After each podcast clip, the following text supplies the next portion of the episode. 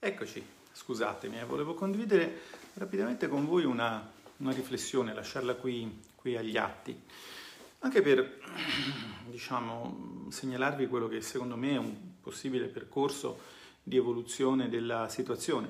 Eh, ringrazio i tanti che eh, mi hanno segnalato sui social che sì, forse i complotti non esistono, ma, degli, eh, ma, ma esistono degli interessi economici. Ovviamente, come potete immaginare, eh, chi è stato così cortese da segnalarmi questa cosa a cui io non avevo pensato è stato immediatamente bloccato perché io vado sui social per sapere quello che non so, non quello che so. Ma non era di questo che volevo parlarvi.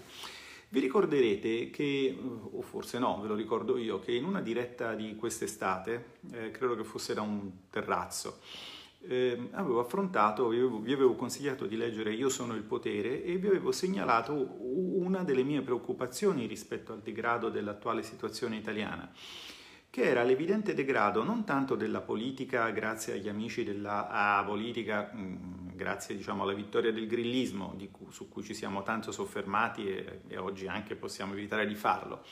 quanto il fatto che certi eh, episodi evidenziavano una, un, un, degrado peggiore, più pericoloso per il paese, un degrado del deep state, cioè per esempio, insomma, eh, il modo in cui alcuni provvedimenti erano scritti testimoniavano di un evidente degrado anche, voglio dire, eh, dell'alfabetizzazione, non dico della sensibilità politica degli uffici legislativi eh, il modo in cui alcuni ministri o lo stesso Presidente del Consiglio dei Ministri venivano diciamo, eh, esposti a certe dinamiche mediatiche perverse eh, testimoniava diciamo, di una certa dire, immaturità o comunque incapacità di gestire la situazione dei cosiddetti gabinettisti dei capi di gabinetto, appunto quelli che eh, hanno scritto, sembra, più penne coordinate da un giornalista quel libro assolutamente divertente e interessante che è Io sono il potere. E vedete, eh, questa mia preoccupazione, cioè la preoccupazione per il degrado del deep state, eh, su cui abbiamo cercato di riflettere, cioè abbiamo cercato di riflettere insieme su quali potessero esserne le cause. No? La mia spiegazione sapete qual è? Nel momento in cui noi di fatto diventiamo una colonia, eh, le nostre amministrazioni di fatto perdono quell'incentivo a eh, gestire in modo autonomo e incisivo la situazione perché devono semplicemente essere passivi recettori degli ordini che vengono dalla capitale dell'impero, che non è Roma, eh, da un paio di mila anni, e, mm, e questo naturalmente le, le, le infiacchisce, le priva anche di capacità tecnica e di capacità eh, diciamo di gestione in generale delle situazioni. Questa è una possibile spiegazione, non è l'unica, ma eh, voglio farvi un, un, esempio. Ma voi avete fatto caso, adesso senza voler mettere in dubbio l'onorabilità, la professionalità delle persone coinvolte, che io non conosco e che in nessun modo voglio offendere, ma la sintesi, la sintesi di quello che è successo in Calabria è che diciamo hanno tolto un commissario che non andava tanto bene, si può dire senza offendere nessuno, per metterne uno che onestamente non va molto meglio. Eh, è nota la sua battaglia contro l'ospedale Covid di Catanzaro, dove una struttura giace del tutto inutilizzata e eh, potrebbe offrire 250 posti letto, basterebbe aver attrezzato quella roba lì per aver risolto il problema dell'intera regione. È anche nota la sua battaglia contro le mascherine che eh, non risale all'inizio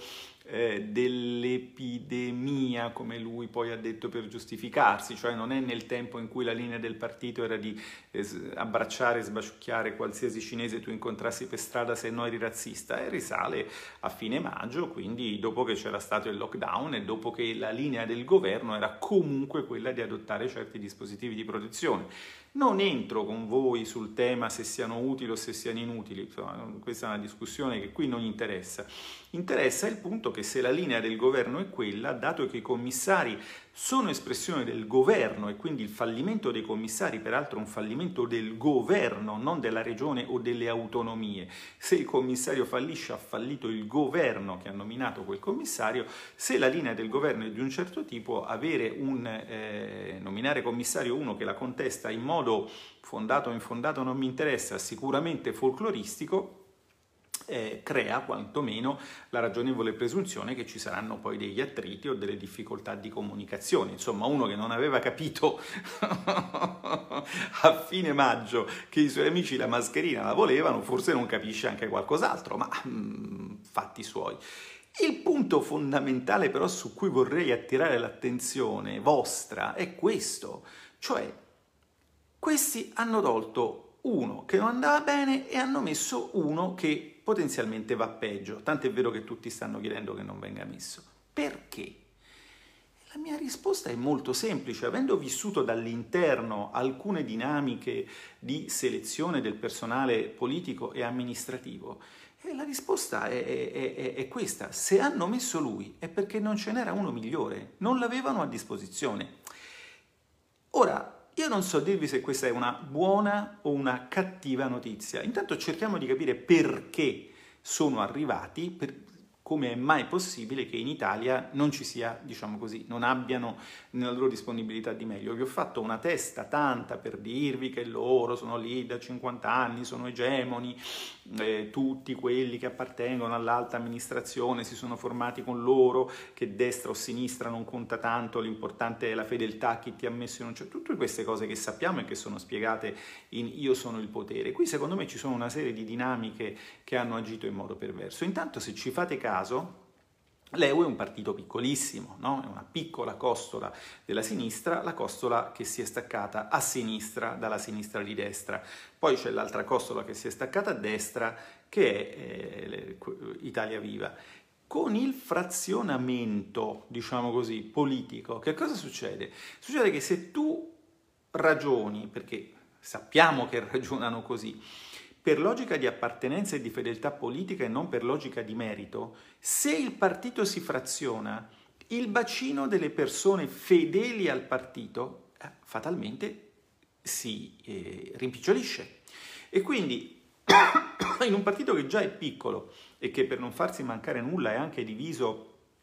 in due correnti, eh, se non ho capito male, i bersaniani da una parte e forse i vendoliani dall'altra, può darsi, non lo so, non sono, diciamo, io purtroppo non, in fisica nucleare sono un pochino debole, quindi se incontro un muone per strada non lo so riconoscere, ma insomma, frazioni. È evidente che, come dire, se Speranza vuole mettere un bersaniano, infatti lo va a cercare in, in, in, Romagna, ma quanti ne saranno rimasti di quel partito in quella specifica nicchia bersaniana di una nicchia Leu? Pochi, pochi. E quindi vedete qual è il problema? Il problema è che quando tu devi gestire il potere, che non è una cosa brutta, è quello che ti chiedono di fare i tuoi elettori, e hai un problema di metodo perché vuoi gestirlo secondo il criterio della fedeltà politica eh, che deve fare premio è anche giusto secondo me in certe circostanze che faccia premio rispetto a valutazioni più astratte, poi però può capitare che tu non abbia delle persone a disposizione e succedono gli incidenti. Allora, eh, quelli che dimo famo eh, con, verit- con, un paio di verità in tasca, diciamo così, da, da, da cambiare a seconda dell'umore di Twitter e, e, e, con poche idee ma confuse in testa, sanno sempre che cosa dobbiamo fare noi e non ci dicono mai che cosa farebbero loro o quando ce lo dicono ci fanno crepare da ridere. Devono capire che la vita, diciamo, politica, la vita del politico è fatta di scelte. Io non critico il, il ministro Speranza o il presidente Conte perché non avevano di meglio a disposizione o perché si sono trovati, senza ovviamente nulla togliere le competenze specifiche della persona di cui ho ricordato due episodi eh, che sono particolarmente incresciosi in questa fase, ma vi fanno capire proprio, tra l'altro vai a nominare uno che è anche indisponibile perché, perché è in, eh, in, isolamento causa Covid, Vabbè, ma questo fa parte del folklore. Spero di avervi capito, eh, chiarito qual è il problema, diciamo, strutturale. Quando si dice ma mancano le persone, si dice questo e come vedete non mancano solo diciamo, a noi, mancano anche e soprattutto a loro, direi soprattutto perché in questo momento sono loro che ce la devono mettere, essendo che loro in questo momento sono al governo. Eh, noi stiamo lavorando, noi stiamo lavorando affinché quando toccherà a noi ci siano delle persone competenti eh,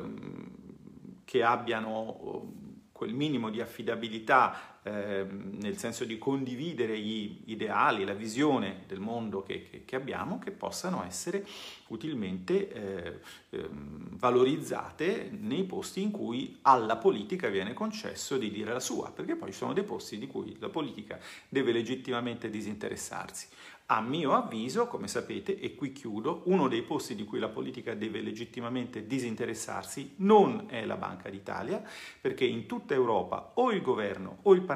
o tutte e due partecipano al processo di nomina dei vertici, quella è una partita che non è chiusa, è solo rinviata, ma di questo parleremo un'altra volta. E adesso vado a sentirmi le audizioni. Buon pomeriggio e andateci anche voi se avete eh, l'occasione, perché eh, è abbastanza interessante vedere quali sono le osservazioni che i rappresentanti delle categorie stanno facendo al governo. A dopo!